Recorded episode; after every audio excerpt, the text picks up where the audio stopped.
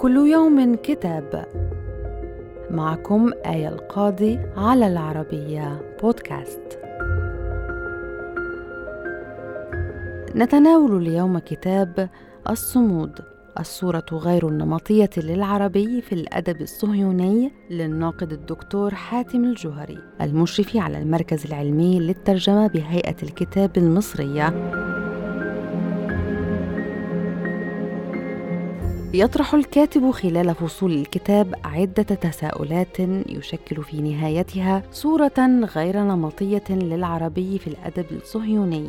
يرى أنها كانت حاضرة فيه منذ فترة طويلة لكن لم يلتفت لها الباحثون العرب لوقوعهم في أسر صورة نمطية سلبية.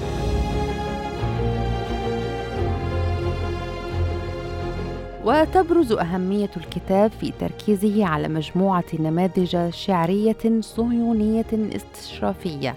اختارها الجهري للشاعر الإسرائيلي ديفيد أبيدان وقام بترجمتها بنفسه.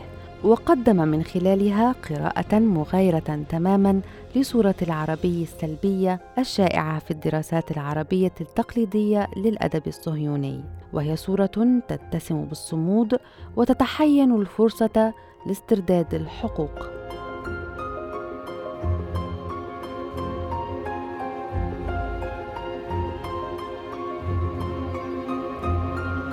صدر الكتاب عن دار خطوط وظلال الأردنية. وإلى اللقاء مع كتاب جديد.